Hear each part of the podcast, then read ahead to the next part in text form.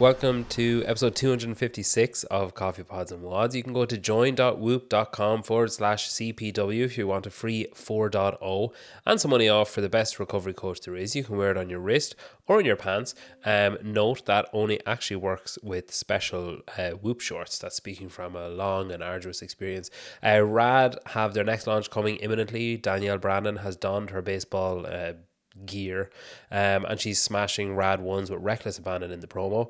You can go to rad-global.com to register your interest, and they're launching on Thursday 27th, that's tomorrow, 11 a.m. EST Eastern Time in North America, and 11 a.m. on Friday the 28th in the UK. Fitter are powering anyone who wants to bring their coaching delivery to the next level, whether you're training house spanning nations or a coach with 5 clients in your local gym. Fitter gives you the tools to give your clients the best experience possible. Essentially, it shits all over Train Heroic, SugarWOD, and Wodify, figuratively. It doesn't literally do that. GoWOD have a free trial on their app. If you download it, you'll get 14 days to test your mobility and peruse their library of movements and protocols, the original and best mobility tests. Rain have just had a massive activation of Filthy 150 at the weekend, supporting Irish and international CrossFit. You can go and buy a peach fizz to celebrate. Now, the news. LSKD are doing their best to impact the community, and for some reason have chosen this show to help them to do that. We're putting together a little bit of a community news segment each week. You can go to lskd.co to have a rifle through their gear. And if you share the news in your stories or comment on the video, you're entered into a monthly draw for a $100 voucher. So that's pretty good. Filthy 150 was on at the weekend. Fraser and the HWPO crew were over for some community workouts and affiliate talks. And there was a community team of 4 event on as well. In the Masters, the Daily Grind were first, Cork Conglomerate of Jays, I don't know, were second, and the ABF Masters came in third. And then in the RX field, Motion Fitness won out, winning a trip to Miami and entry into Wodapalooza, with Hybrid Cork and Team Knocko tying for second place behind them. Speaking of Cork, Echo Athletics are hosting a men's day for Movember. All proceeds of the tickets will go to Movember. There's a day's training and nutrition talk included in the price. That's Sunday, November 13th from 10 till 12. Tickets are €40 and they can be purchased through echo_Cork on Instagram. A little further out, the 17th of December in Oxford, Lucy Cameron and Reggie Fassa are hosting a pre-open camp to get you ready for quarterfinals or wherever you want to go. You can go to sin.agency/events for details and tickets from today. If you want to go to quarters or beyond, have a look and support 2 of Britain's best athletes while you're at it. Today's guest is Travis Mayer. Travis is one of my favourites in the sport. I've admired him for a long time for balancing work, parenting, competing, and his general outlook on everything, really. We chat about parenting, training, competing, and success. Enjoy, listen, share, and tag.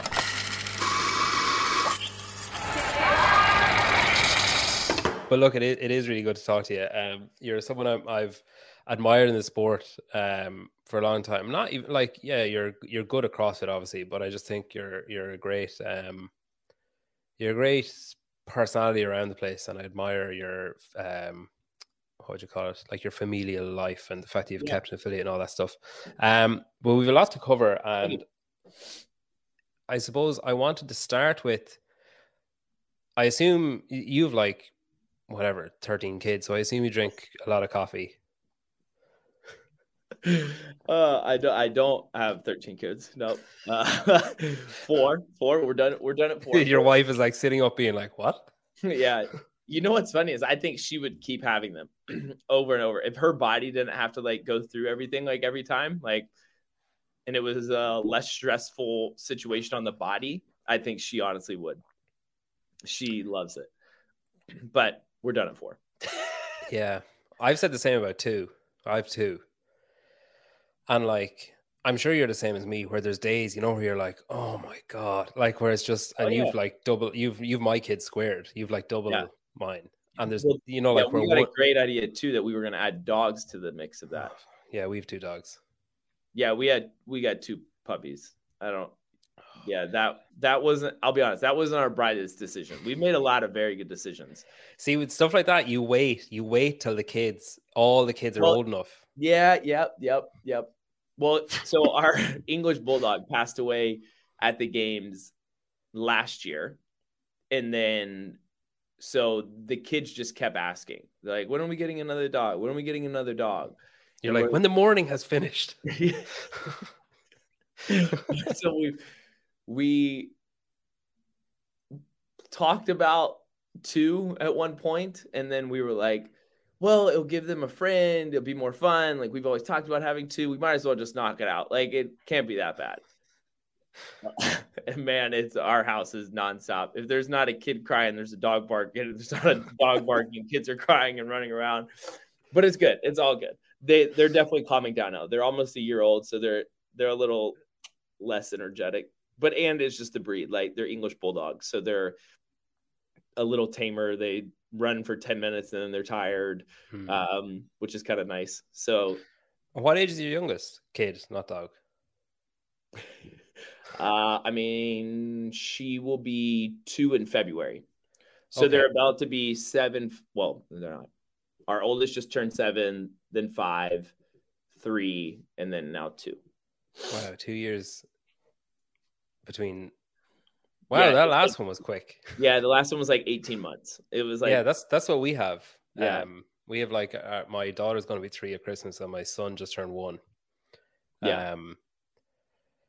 Yeah, most of ours were all planned at like 2 years apart, right? So it was just that like one was pretty much getting out of diapers, and then boom, now here's another one in diapers. And then someone told us, I can't remember who it was, but someone was like, "Oh, you lose 6 months of sleep in the first 2 years," and I was like, well, let's just do like a year out of 4 years then. Like, I'd fuck that getting back to normal and then losing it again. Like, I don't want to forget, like, oh, like, what do you do when your kid is constipated and they're an infant? Or, oh, how do you feed them solids? I don't want to forget that. I want that to be fresh. So I don't have to relearn anything. And then and that was kind of ours. So we've just done that for the last 6 years.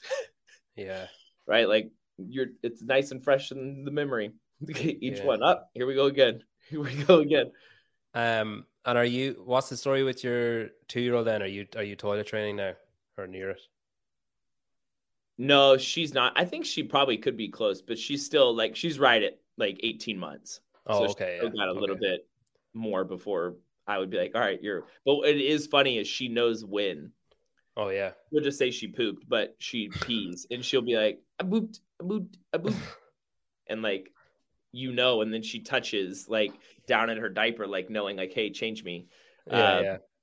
But all our other ones are potty trained, so that's fine. But that's a real light at the end of the tunnel when she's potty trained. That's like, that's major. Yeah, like, no more diapers. Freedom. Yeah.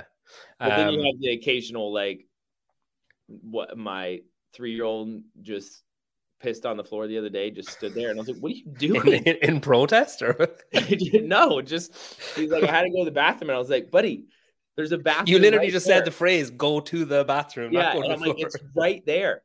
And he's like, I just went. And I was like, what do you mean you just went? And I was like, I can see the puddle. I didn't do it. I was like, buddy, your pants are down and there's a puddle.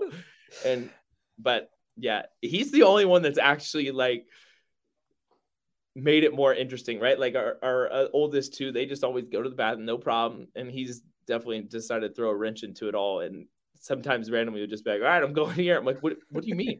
Probably because we gave them the freedom when he was young. Just, hey, go pee off the porch, go pee outside. Like, it doesn't matter. And so maybe he just got comfortable. Hey, I get to go wherever I want. Yeah. That was an interesting tactic. Well, hey, it's fun. You get a pee off of a second story, right? And you just watch your pee go out. Yeah. It's funny until you're relaxing on the porch underneath and you're like, oh, it's raining. Yeah. It's blue skies. Thankfully, we're usually all upstairs when that's happening. Usually all upstairs, egging them on. We're like, do it. I'm going to be cutting the grass one day or something, and they're going to be just peeing off the top. Yeah. Are you, have you got brothers and sisters? Yeah, I have an older brother and older sister. I'm the baby in the family. Okay. And are you close to your family? Are you close to your parents and stuff? Yeah. They come to the gym. They still live like 15 minutes in our house that we grew up in. And then my wife's family is another 15 minutes from us, like, and they come to the gym as well. So it's kind of cool that the whole family is actually inside the gym as well. That's cool. Yeah. God, it would have been awkward if things didn't work out. That's cool. When you're parenting, when you're like, you know, dealing with your kids and, you know, like having conversations with your wife and stuff, do you ever stop and be like, oh, that's exactly what my dad would have said, or that's exactly, or I just sounded like my mom, or I just sounded like my dad?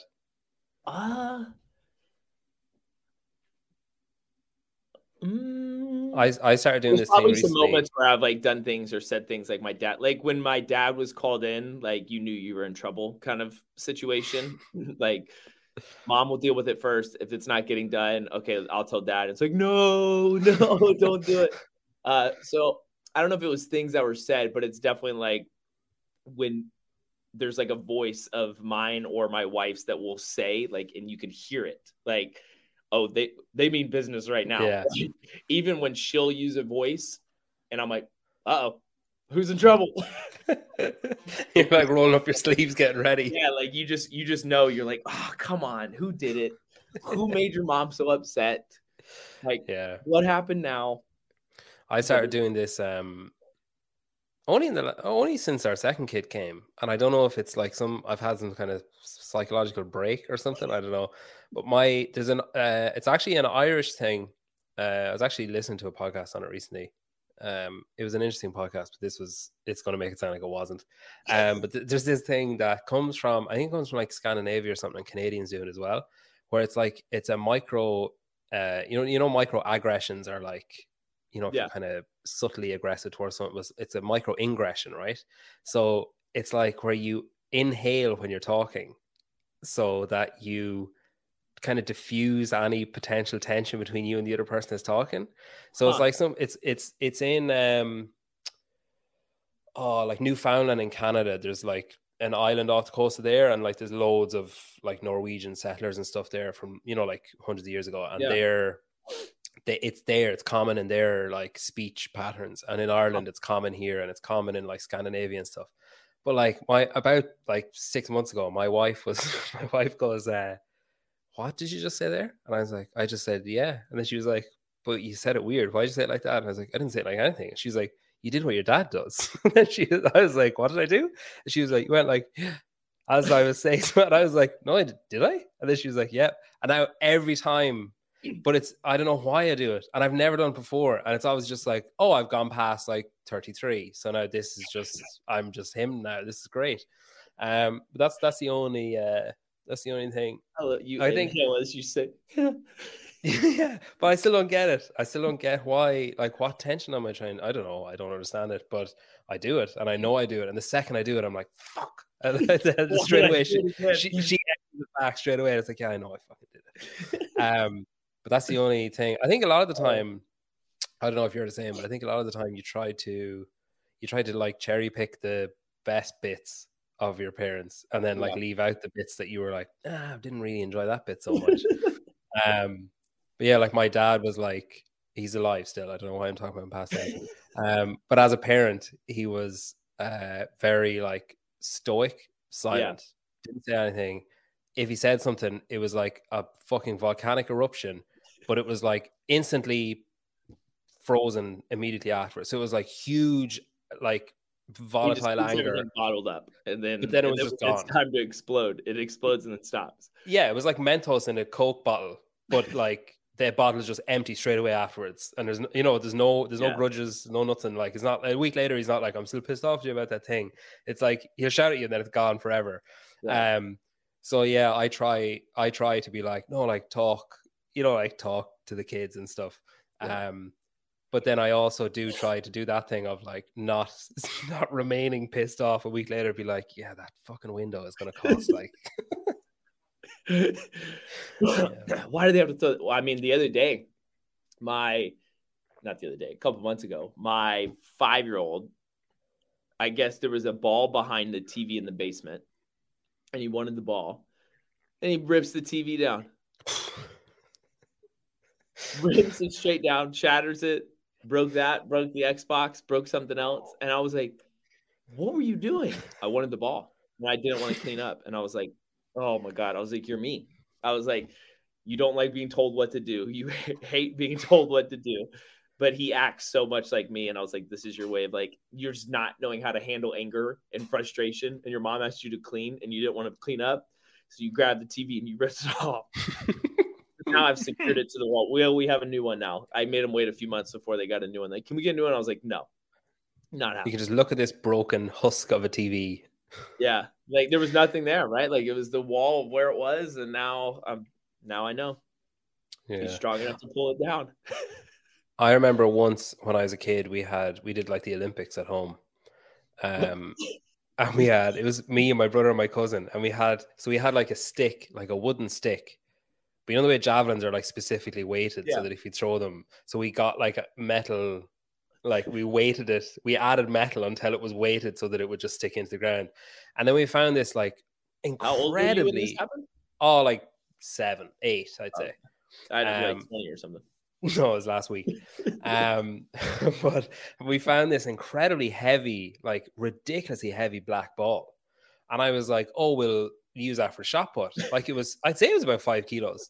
And we have, so my dad built us a tennis court, right? Because we went to tennis camp when we were like 5 for one summer, and he didn't really know us. Like he was like a, you know, quiet farmer, like always away out in the fields, whatever. So he wanted to like, he was like, oh, they like tennis, do they? And I was like, yeah, they're at tennis camp. So in his head, he was like, I'm building them a tennis court. Like he was like, no way. He didn't even gauge our interest. It was just like, they love tennis, I'll give them a tennis court. So he did all the groundwork himself, didn't tell us what he was doing, got it like tarmacked. Got like lines, a fence, everything. We begrudgingly played tennis. Yeah, we begrudgingly played tennis for about 18 months, pretending that we really liked it just to make him feel better about it. But we hated it. Oh, like didn't enjoy it at all. But I was just like, yeah, look at us. Oof. Yeah, no, love all. But we had this like the rubber ball, and we were on the grass, and we had done this. So the javelin was over. The three of us had thrown it. Like nobody died. That was fine.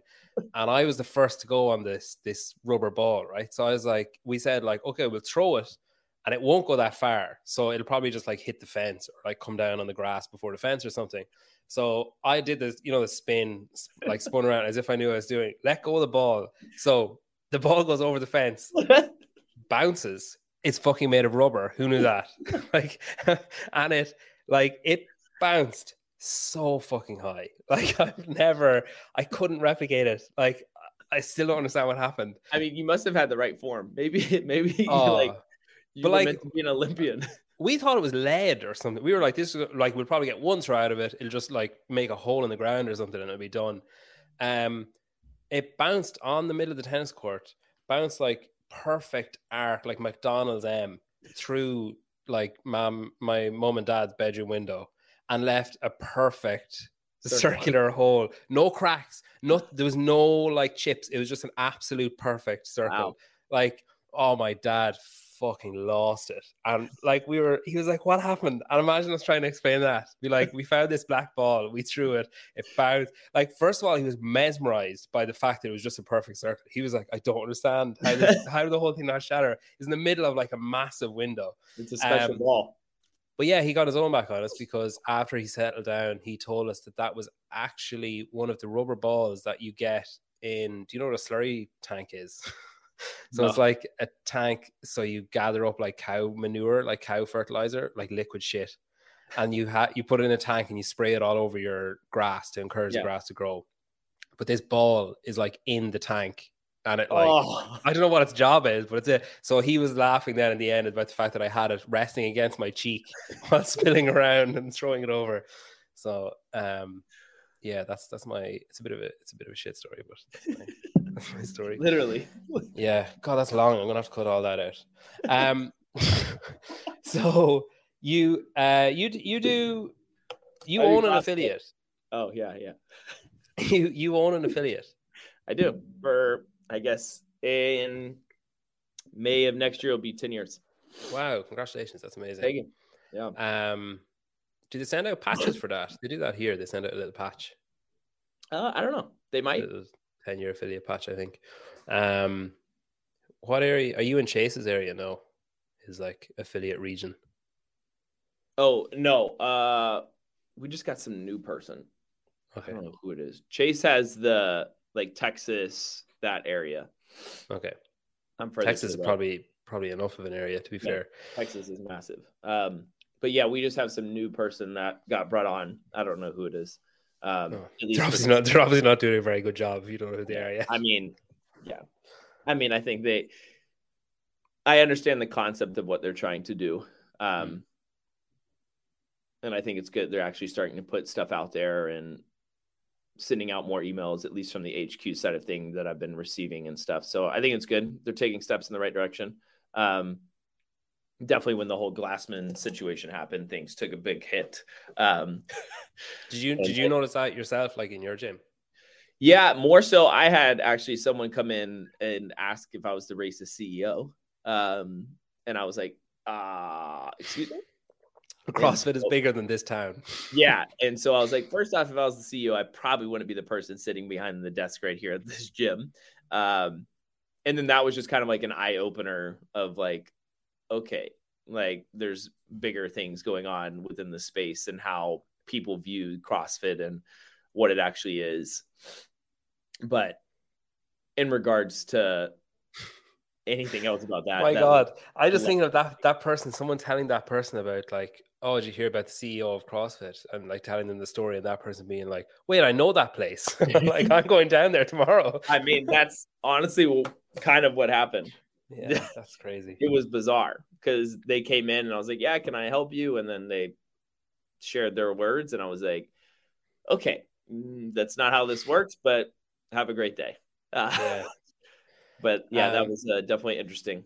Did you notice like a downturn in or anything, or was there any like pressure on you to change anything or anything like that? Yeah, we actually changed the name. And then I had an old business partner that went political and different stuff. And then we've been wanting to do a name change for a while. And then the Glassman situation, and it all just kind of like all happened, like literally like right at that same time. And it was like, this is a perfect time to kind of veer off and do the things that we're wanting to do and branch out. And this is a perfect time. Like we still have the affiliation, just under a different name, but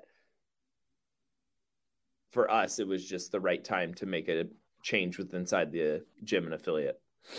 And is Training Think Tank based out of there as well? Yeah. So I own the whole gym, which is around 12,000 square feet. And then we have about 6 offices, and Max rents out those offices from me. And then our gym is kind of in an L shape. So as you first walk into the gym, there's like 6,000 square feet. That's like just our CrossFit classes. That's like the general CrossFit class on site. If someone walks in, they want CrossFit, like they come straight to us. And then as you go around to the other side is like 3,200 square feet of kind of his space. So for like his athletes, it's all his equipment, it's his own insurance, it's his own like affiliation kind of inside my affiliation. And that all takes place here on site. So everything's kind of like in the hub of here. And then it's kind of worked pretty well with how we've kind of done things, because most of the people that are coming to him are remote programming and different things. And then if it's in-person stuff, they're coming to me. And then if there's extra work, we have like things we work between both organizations and whatnot, but it's been a pretty good fit to have him here the whole time. I mean, he's been here for a while, so yeah, we've played around with different things and what's worked, what hasn't. Did you when you were growing up, were you sporty growing up? Did you do other sports? Yeah, so I played basketball in high school, cross country, played baseball when I was younger, hockey.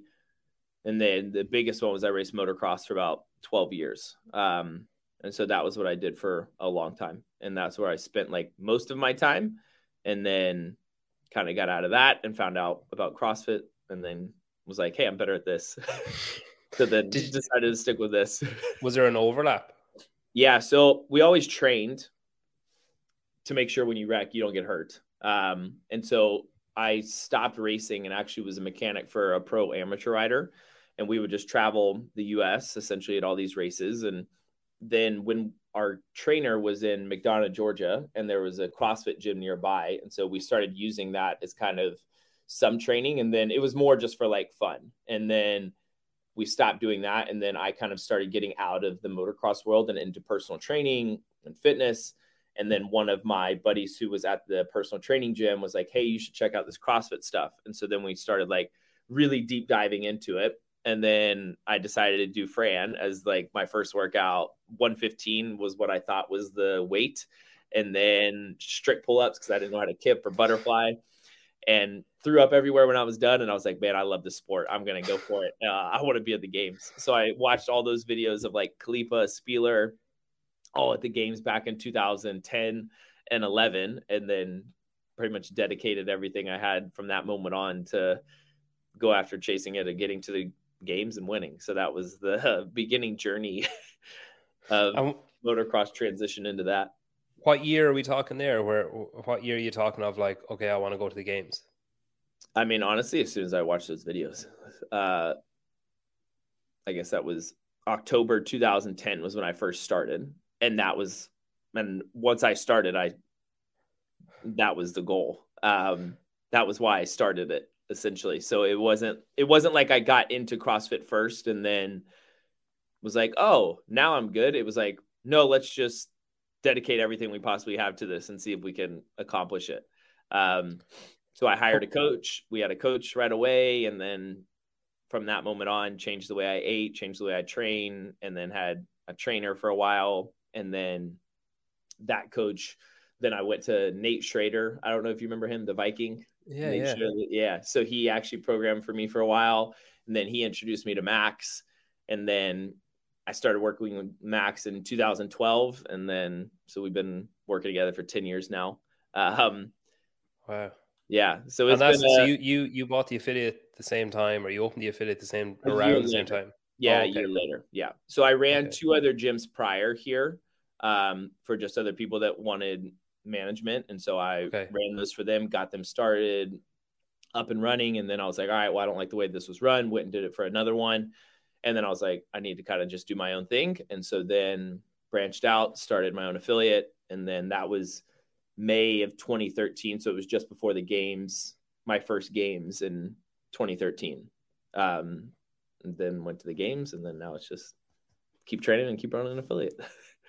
Because I mean, the game has changed like significantly since then. Like, so there's a lot more opportunities. There's a lot more, like, I guess, demands as well. There's a lot more potential earnings, like even away from the competition for, like, more so now than probably ever. Like, is there a temptation to be like, no, fuck it, let somebody else do it, and like let someone else run it, and you just totally take a step back? Yeah. I mean, I've been presented options and things of doing that, honestly. But I'm not ready. I still enjoy what I do. I still enjoy the community. I still enjoy coaching. I still have fun.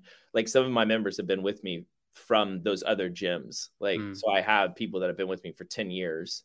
And to me, it's more than just like, oh, you can go do this and go make this outside of here. Like, sometimes it's not always about that. It's about enjoying what you actually do. And I like really enjoy coaching and running the gym and the affiliate and watching people progress. It's fun. So 10 years at Max then. Mm-hmm. God, that's a long time. Jeez. What's he like? So I met him. I met him at Lowlands. Yeah. In Holland. Oh, this year. I didn't know him at all. I had messaged him a lot about coming on, and he just ignored all of my messages. At least I let you on. Yeah, at least you teased me a bit. He just like looked and then closed it. But I talked to him in Holland, and I don't know what I expected. But did you say hey, I messaged you a lot of times and you opened it and then never responded? No, I never actually say that to somebody. All right, I'm gonna say it to him. It's all right. I'm gonna tell him. I'm like, dude, you're a terrible person for doing this to somebody. Oh, he knows my feelings. No, but I'm friends with Sam. So Sam was there. Sam Stewart was there. He was upstairs, and he was like, "Oh, have you met Max?"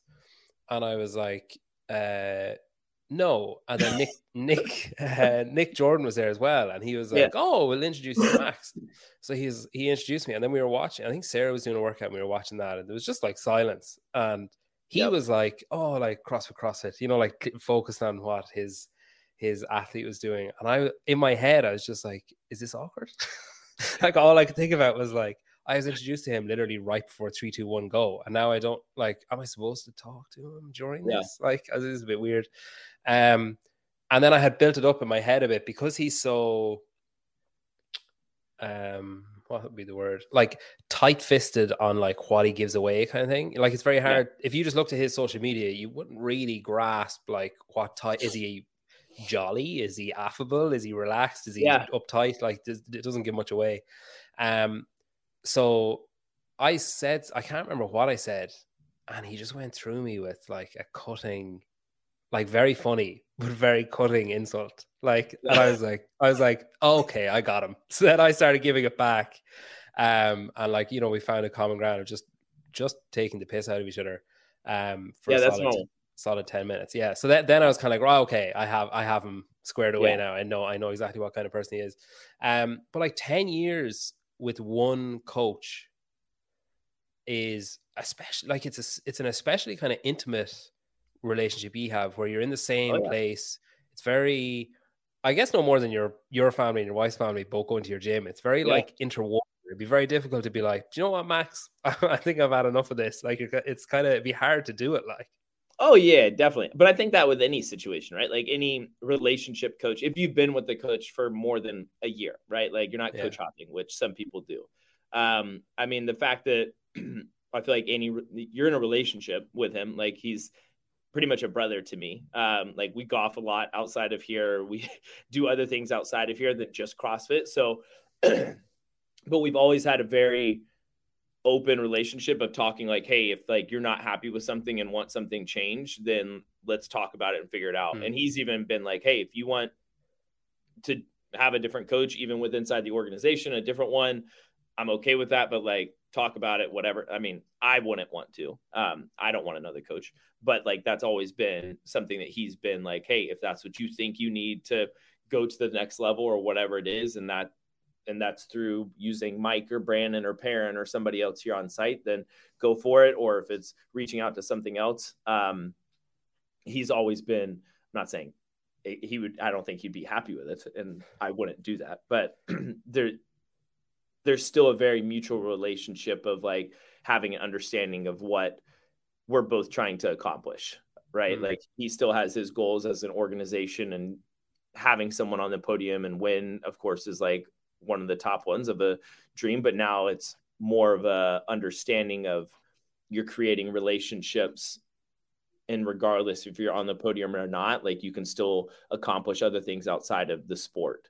And so I think he's having a much bigger reach now with like the online programming and all those different platforms and things and educational stuff he's putting out and content. And yeah, he's very good at what he does. And I knew that very early on from my first ever conversation with him that I was like, I want this guy to be my coach.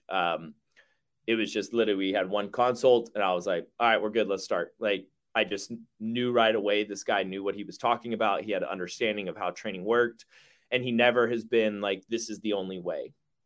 The amount of guinea pig stuff I've done and tested and gone through is a lot, but it's, you got to try it. And I've always been open to trying new things and new progressions and, hey, will this work here? And will this work there? And does it or does it not? And then if it doesn't, it's like, all right, let's start over, figure out something else. And, you know, some people I think get stuck in their ways of like, this is the only way it can be done. Like, this is the coaching method. This is how it's done.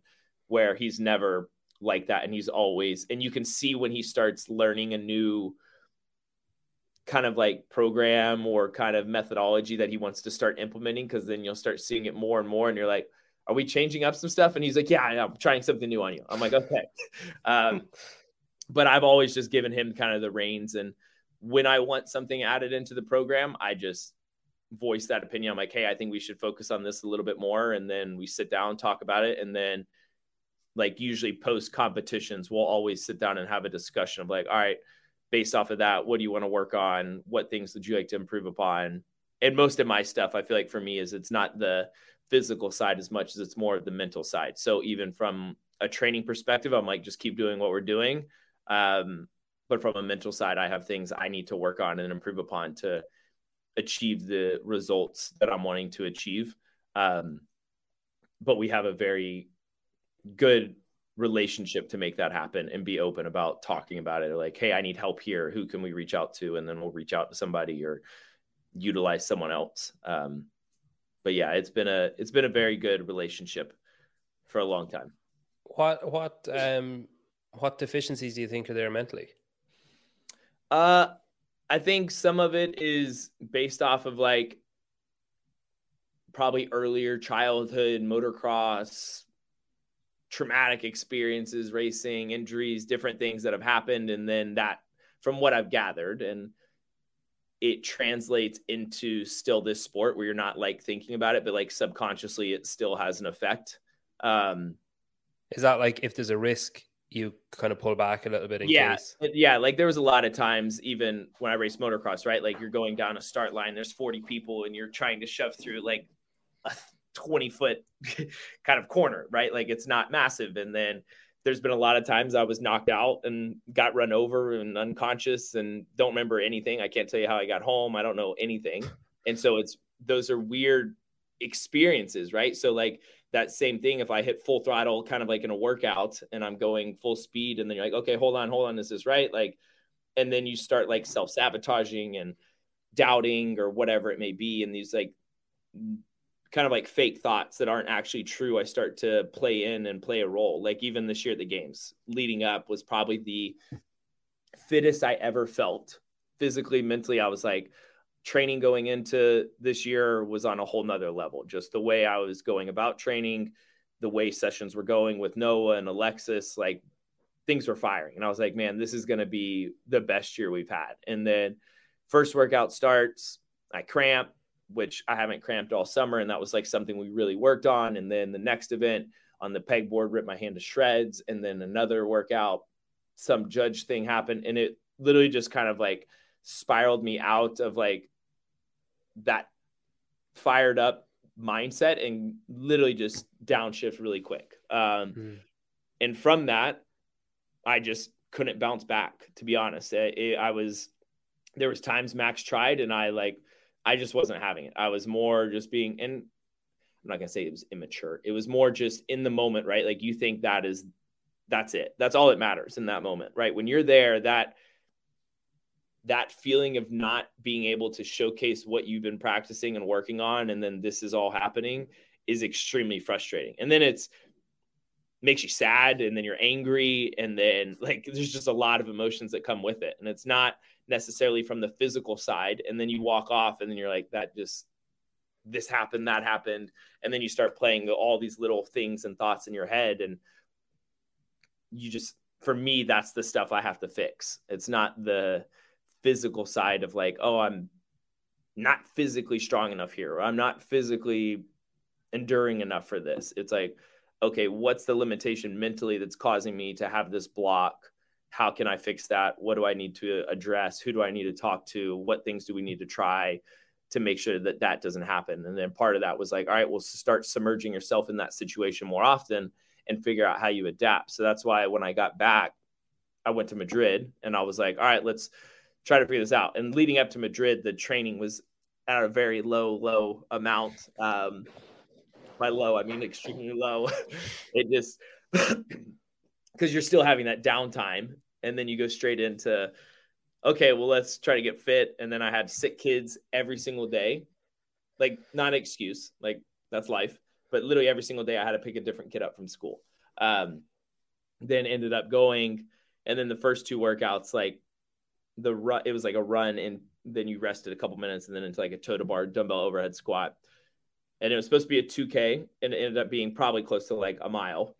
And my body was fully numb on the run and hands were tingling. And I was like, oh no. Like, but then I was like, all right, here's the moment of like, you just took a terrible placement. How are you going to bounce back from it? Like, what are you going to do? What things do you need to practice? This, like your goal coming here was to have fun. Now find the fun. Don't put the stress on it. Cause it was immediate. I started like getting frustrated. So then I called my mental coach and I was like, look, I'm angry again. Like this is happening. What do we do? And then we sat down, we talked about it for a while, and then it just kind of like cleared my head, started over, and then I had fun the rest of the weekend. And then it ended up, if it wasn't for that first workout, would have been a potential good placement overall. We'll just say that. But it's interesting on how much it's in the mind than it is in the body, like how powerful your mind is to really put expectations on things and could be the death of you almost, or you could have these positive experiences. But for me, it's learning how to create those and what I need to do in the training and off season to work on that, to improve it. So even right now, like I got invited to go to Australia with Noah and Chandler, but I'm not ready yet to like go back into full training that hard. And so this is probably the first time, honestly, in 10 years that I've actually kind of taken like a semi off season. Cause it was like, I did Madrid and then now I'm going to wait till Wodapalooza to be the next event that I'm actually going to do. And so that now is creating like, okay, now I'm actually going to have an off season for more than 2 weeks. And it's funny because my body's like, okay, you need to go do something. I'm like, no, just like relax. You're fine. Like you'll be okay. But yeah, it's interesting. Has that mental side always been there? Has it gotten better? Has it gotten worse? Is it more intense or less intense or just the same? Has it always been like that? You know, I think it's probably always kind of been there. I've always been hard on myself. And I think that's why I've been able to do what I do, right? To a degree. Like, I think it definitely has gotten me to where I am because of how hard I am and the way I focus on things and want to accomplish things. That's allowed me to get to where I am and stay where I am. But I also think sometimes having expectations and the pressure of performing and can really start to affect how you execute on workouts based off of that, right? Like if one of those workouts potentially came up in the gym, like there wouldn't really be much of a thought process around it, right? Like I'd be like, okay, I'll probably break here, make this adjustment here and keep going. Right. But then when I'm there, it's like, okay, you think about this, you think about this, you think about this. And it's just like, I'm overthinking it and analyzing it, which is not how I perform. Like for me, I just like, don't think, like, just do. Like for me, that works. And is that because of the stage that it's on? Is it because people will talk about it? Yeah. I think because it's talked about, like there's more build up to it. There's more discussion around it. There's more planning. And then I think even sometimes it's simple things, right? Like when I leave the gym, I go home to 4 kids and a wife and dogs. Like there's noise, there's chaos, there's other things that are going on.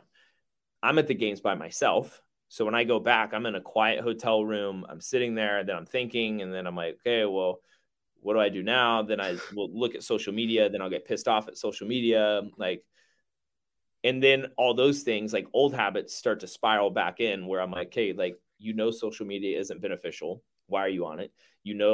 Looking at the leaderboard isn't beneficial. Nothing's going to change overnight, but you keep looking at it, right? And those little patterns of things just start taking over again. And then you kind of like, oh, now you went back 10 steps. Okay, now you need to somehow snap out of it. But at the games, like I just didn't snap out of it. So I think it's definitely learning and being like, okay, I need to be surrounded by people in those downtimes of just like, whether it's trash talking or making fun of each other or whatever it is, like just keeping it lighthearted and then staying off the social media, not looking at the leaderboard, the things that are going to subconsciously just cause you to focus on it and think about it. For me, it plays a bigger role, right? Like some people can look at it and it can not bother them at all, right? And then for me, it just seems to affect me mentally a little bit. And then that forces me to not perform as well. You could probably rent a family, I'd say, for the week. Yeah, I don't know if I want to rent a family. There's probably easier ways to fix it. Because I mean, I've heard, like, say last year and this year, and then in the, was it last year? No, this year in the quarterfinals, remember Fikowski bombed the first workout in the quarterfinals. And then obviously, like, ultimately qualified. Yeah. But I remember after that first workout being like, oh no, like what happened? Yeah. And then I think I interviewed him after quarterfinals and he was like, or maybe it was during, and he was just like, oh yeah, I didn't look at the leaderboard. And I was like, should I tell him? I was like, should I tell him he's in trouble?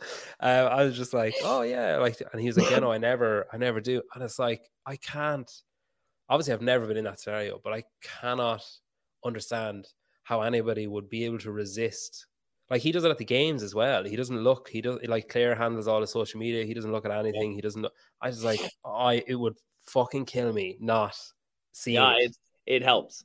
Yeah. It really does. Like when you can just shut it off and not think about it, it allows you to at least be in like the present moment of like enjoying the experience versus sitting there and being upset about each placement or I thought I was here versus here. And then that starts to just take over, right? And then the curiosity would fucking kill me, though. Like, I wouldn't be able to not know at all. Like, until, like, I mean, so like, time Granite Games, I never looked. whether Madrid, I didn't look. They like it just it allows me to like enjoy the experience more. Yeah. And so for me, like if I have more enjoyment out of it, then I'm gonna perform better versus sitting there like contemplating what the leaderboard is, who I need to beat by X place, what needs to happen here. Like just go out. Say Granite Games this year, then if you didn't look at the leaderboard at all and you qualified, and then if you think of, I don't know, a different year, regionals or whatever, when you did look, was there a different feeling? You know what I mean? Sure. Yeah. Yeah, because as in like at the moment, like Travis Mayer, were you like, oh, thank fuck, I had no idea if I was in or not, or like, or do you kind of garner it from where you are and stuff? I mean, like, so in that situation, right? Like, if it was close or something, Max is like, look, you have to take this better. Like, you need these points here. Like, and if you don't, you're not going. Kind of situation. Like, yeah. And there's been times where he'll be like, do you want to know anything? And I'll just be like, what's the overall place? And he'll be like, fourth. It's like, okay. Yeah. But he's like, people will be close. Just know that. Like, so, but like not knowing the exact, like, what's the point difference? Okay. Is it 12 points? Is it 4 points? Is it 8 points?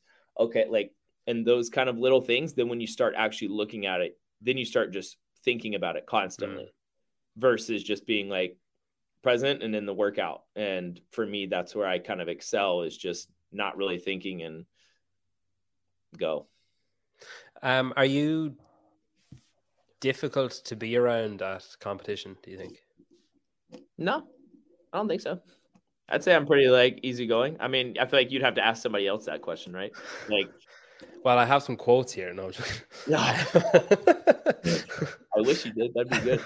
Yeah, I mean, I think only in situations like, I guess at the games this year, I probably wasn't able to be around because I just wasn't happy with how any of it was unfolding, and how like all the work you put in, and you're just really struggling to find the momentum. So maybe this year, not as much, but some of the other years I would assume I am, I think. Has your role changed, do you think, over the years? Like, obviously your core aim or goal is to do as well as you can do at the competition, whatever competition you're at. But then is there, because you've been around a long time, like, is there a secondary thing of like, you need to, you know, maybe be approachable or be welcoming or whatever, or do you kind of like detach yourself from that completely when it's a competition? You're like, fuck off, I'm competing. No, I think like each year it's always changed, and you're trying to learn and grow and improve upon the last year and whatnot. So even this year from the games, it was like, all right, sitting around by yourself isn't helping you, right? So go socialize more. So at Madrid, socializing more, joking, having fun, it just keeps it lighthearted. And then I'm able to just sit there and kind of soak it up and be like, okay, this is more enjoyable of an experience. And like, oh, I'm going to sit over here and think like, okay, you need to perform this way. This needs to be your strategy. And this needs to do this. Where when you're in the moment, those things are just going to happen naturally, because this is all I do every day, like all day, every day. I'm literally in a gym training and doing those things. Like, you don't need to overthink it now that you're at a competition. You just need to do it. And so hung out a lot with like Elliot Simmons, Jamie Green, Mia, all of them on the team. So like that stuff was fun to just sit back and kind of joke around. And I mean, yeah.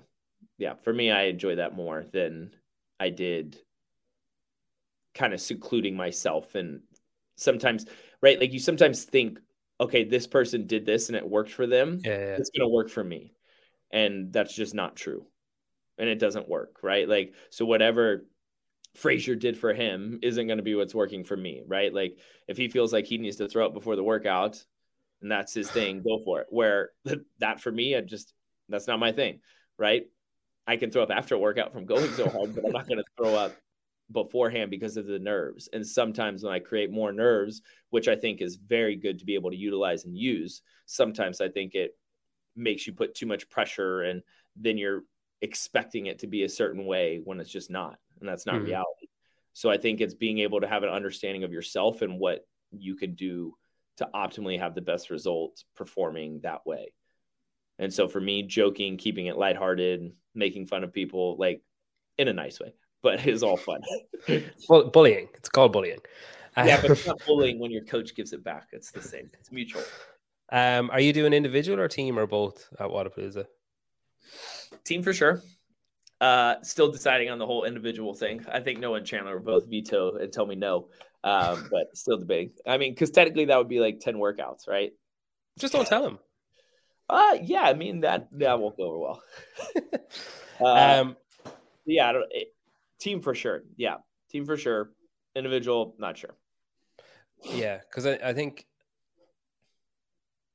like it was just epic last year. I think the team especially was just, it was brilliant just watching. I think probably from when I first found the sport and discovered it and stuff, like, you know, Chandler was with Think Tank. There was, you know, like you guys were, you know, you still are, but you were friends and you were together a lot. And, you know, there was kind of, I think that it was like, I don't know, I found it oddly nostalgic considering it wasn't that long ago. I was like, oh, look at the three of them back together. And it was like literally like 18 months or whatever. Yeah. So I mean, like Chandler never was actually with TTT. He would always just come up and train and hang out and do stuff. And then like there was times him and Max talked and whatnot. But then with the army and everything else he had going on.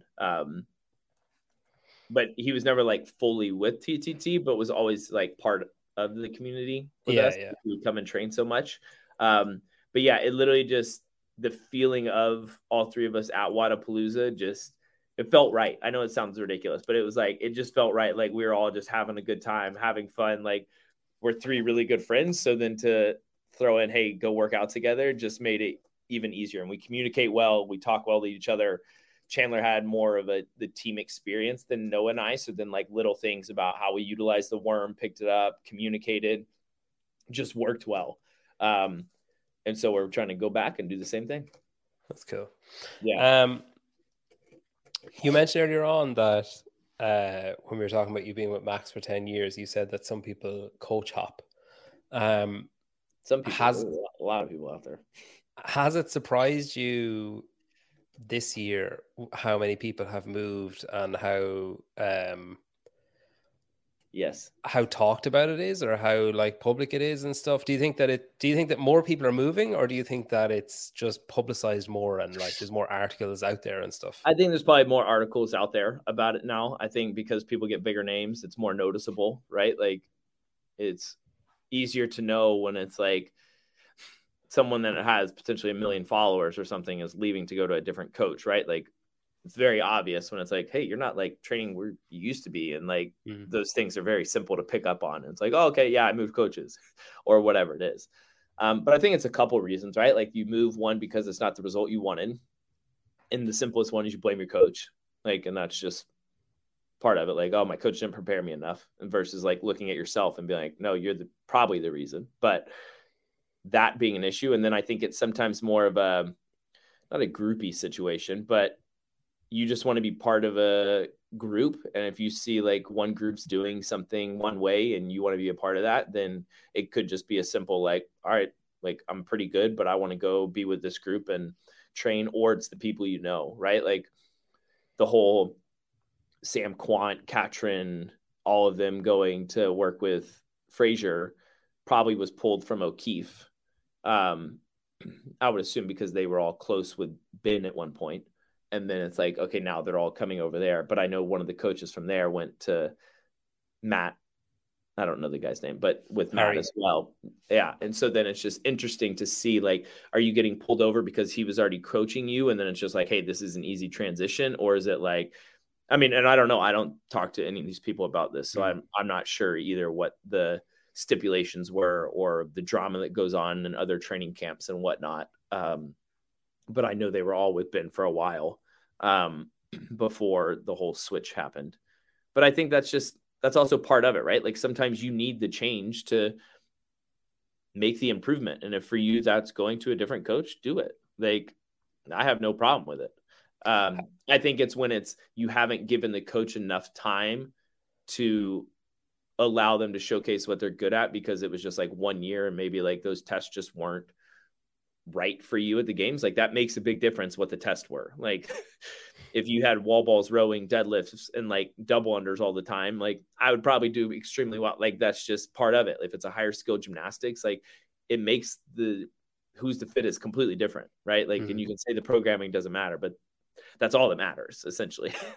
But then you have where I've just trusted Max the whole time, and I don't blame him for it. Like, maybe early on, we definitely did have some where I was like, this is your fault on why I haven't done this and why I failed this. And then I was like, that's probably just my fault, because I never actually like voiced an opinion early on. And then you just start to have an understanding and conversations more. But I think a lot of people, the simple thing is just to leave, right? People like uncomfortable conversations. People don't like being put in that situation of having to tell someone that you potentially have a relationship with, like, hey, I just don't think you're the right fit anymore. And it's like, yeah, this is your fault and why I didn't do this, so I'm just going to leave, you know? And I don't know that I haven't been in that situation, so I can't speak for it. But yeah, it's definitely interesting to see as many people that are jumping around and going to different programs. That's for sure.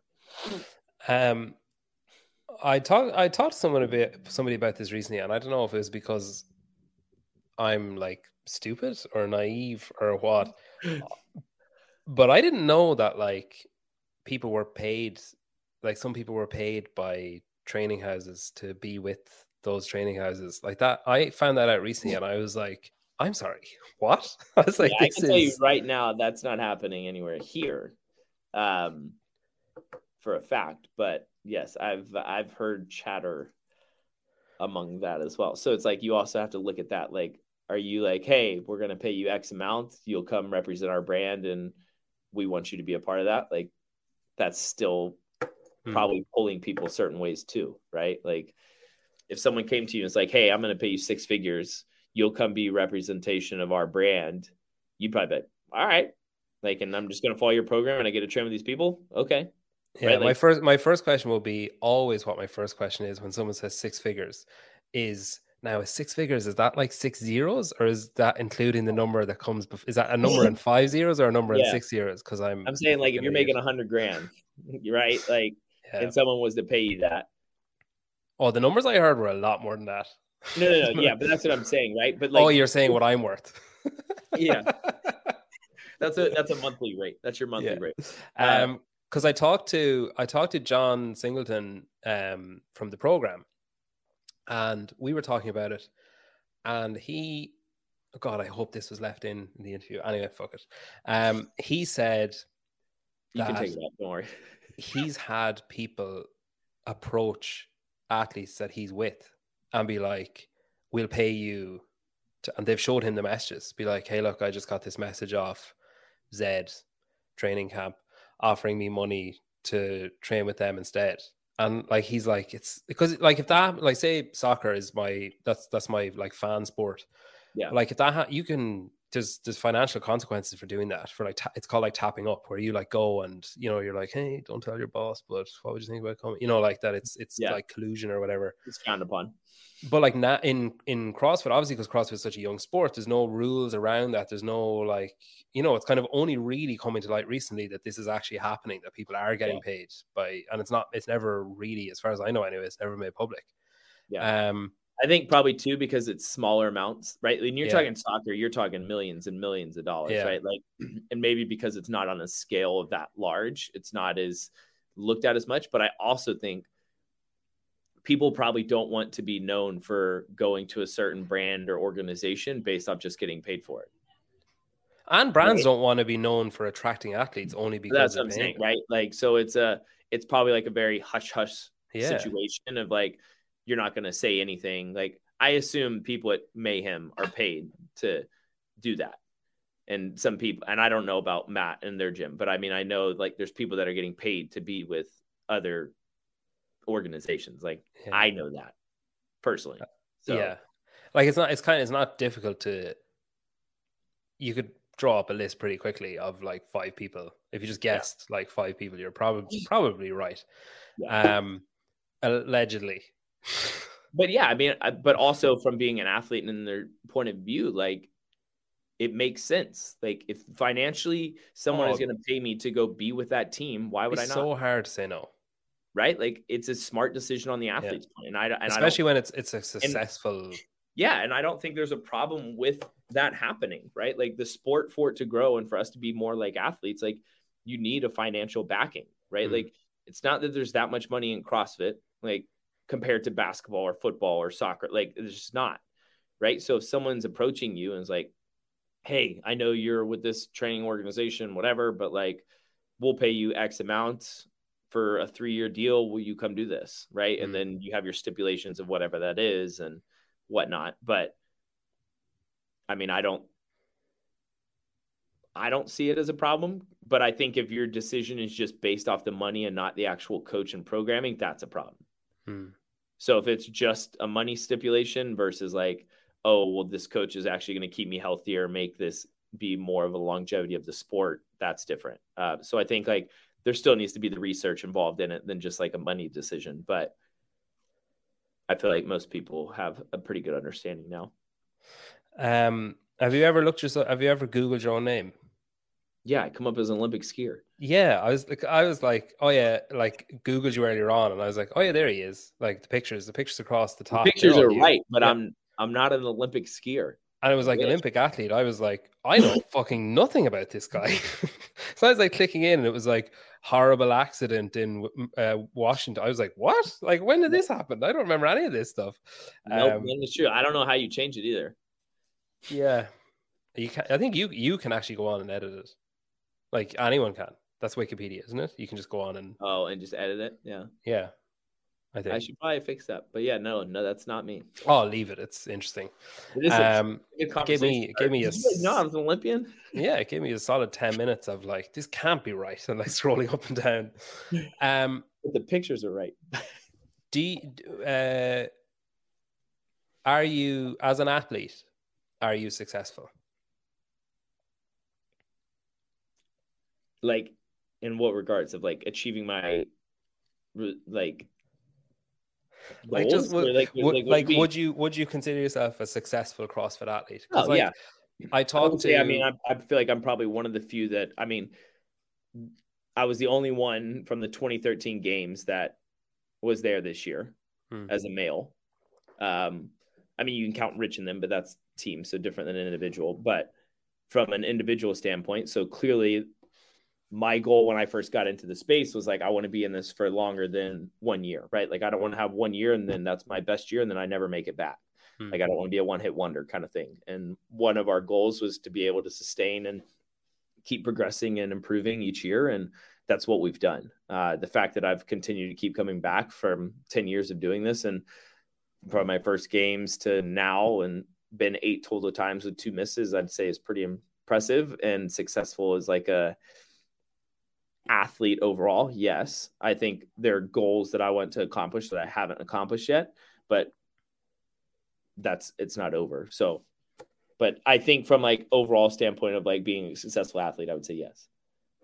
Yeah. Cause I work out for a living. So it's pretty awesome. Right. Like if we're being real, like I literally get to travel to all these cool places, work out, have really cool sponsors and friends and community that like you don't get in any other sport. And yeah, it's a pretty neat job that I get to wake up and do. And then like realistically, like I can kind of write my own schedule and do my own things that I need to do. And it allows it to play in well with my family and everything else. So I'd say yes.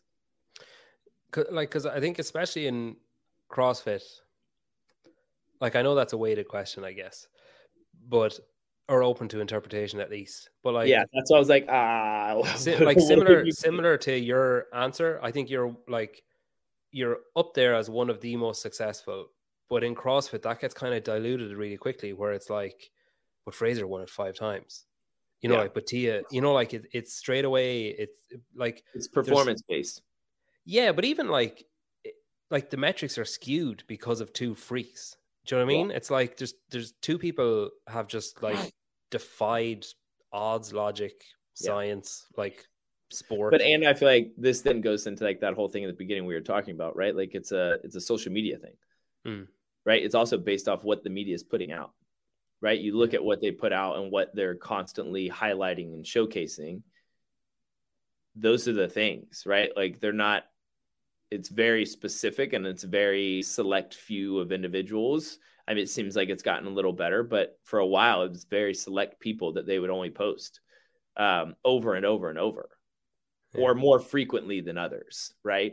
And I think sometimes that's due to friendships and relationships inside the space with the media team, right? Like LeBron's probably not best friends with the media team, and like it's just like that's the filming that happens everywhere. Like you're not just watching him, you're watching an entire team, and like there's media for the entire team, where in our sport it's very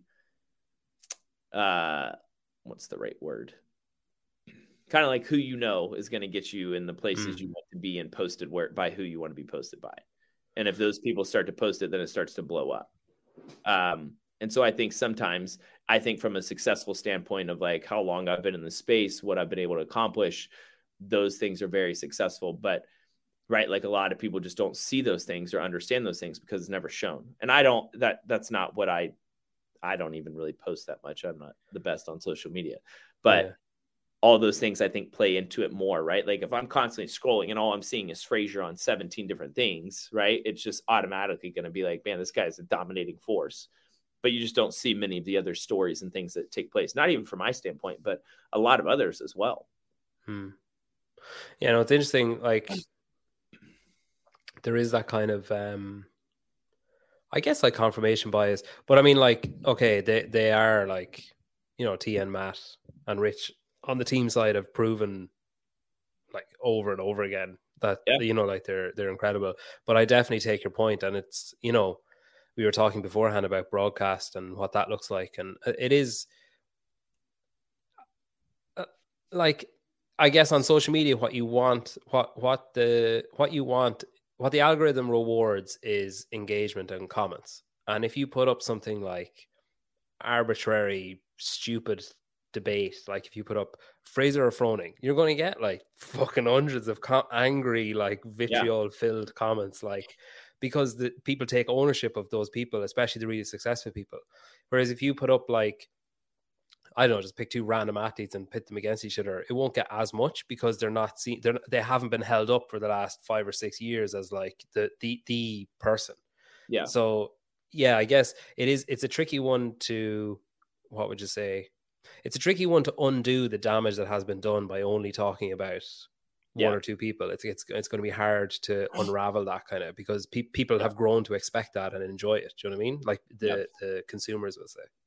Yeah, and I think that too comes down to like even the broadcasting we were talking about earlier. Like just have one wide view that shows everybody, right? Like there's people that win heats that you would never know won the heat because they're focused on the two people in the middle lane, right? Like, and then they'll be like, oh, where did this person come up? He was out of the middle of nowhere. And it's like, well, that's probably not actually true. You just didn't see it. You guys were just focusing on the wrong people. Right? Like, and at least at that point, the viewer can go back and like watch it from like, hey, I can see every lane. I can see what's happening. I can see where my friends are, or just the spectator watching. Like, it'd probably be more enjoyable to be able to watch everybody and actually see everything versus like, well, this person's not actually in the lead, and you can even hear the announcers talking about someone else, but the camera's not on them. Right? Like I feel like it can't be that hard to, what's that football term? Call an audible and just be like, we need to change. We need to change lens. We need to change view.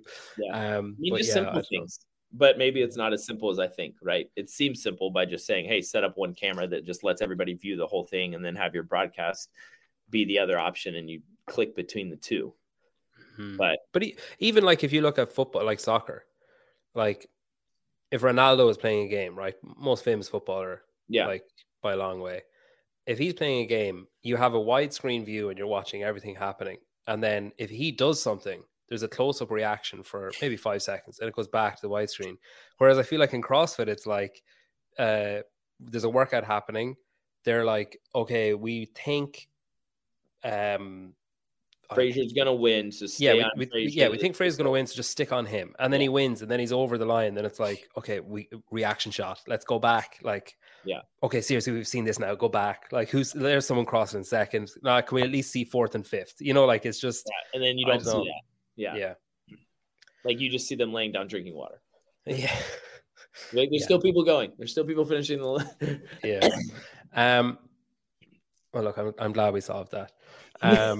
I'm also glad we had that conversation before recording so that we didn't have to have it. Oh fuck. What does the future look like for you then? So you're coming up, this is your all going to plan. This will be your 9th year at the games. Yeah.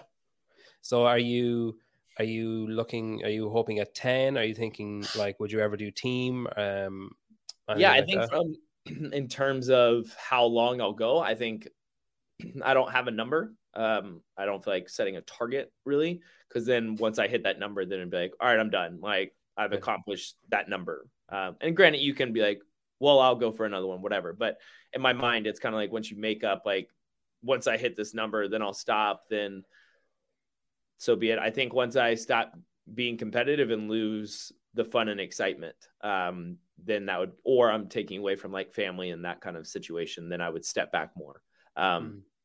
Team, I'm not really sure. I'm not ready for that yet. There's still some individual things I want to accomplish. So from that side of things, that will be still where I'll focus this next year.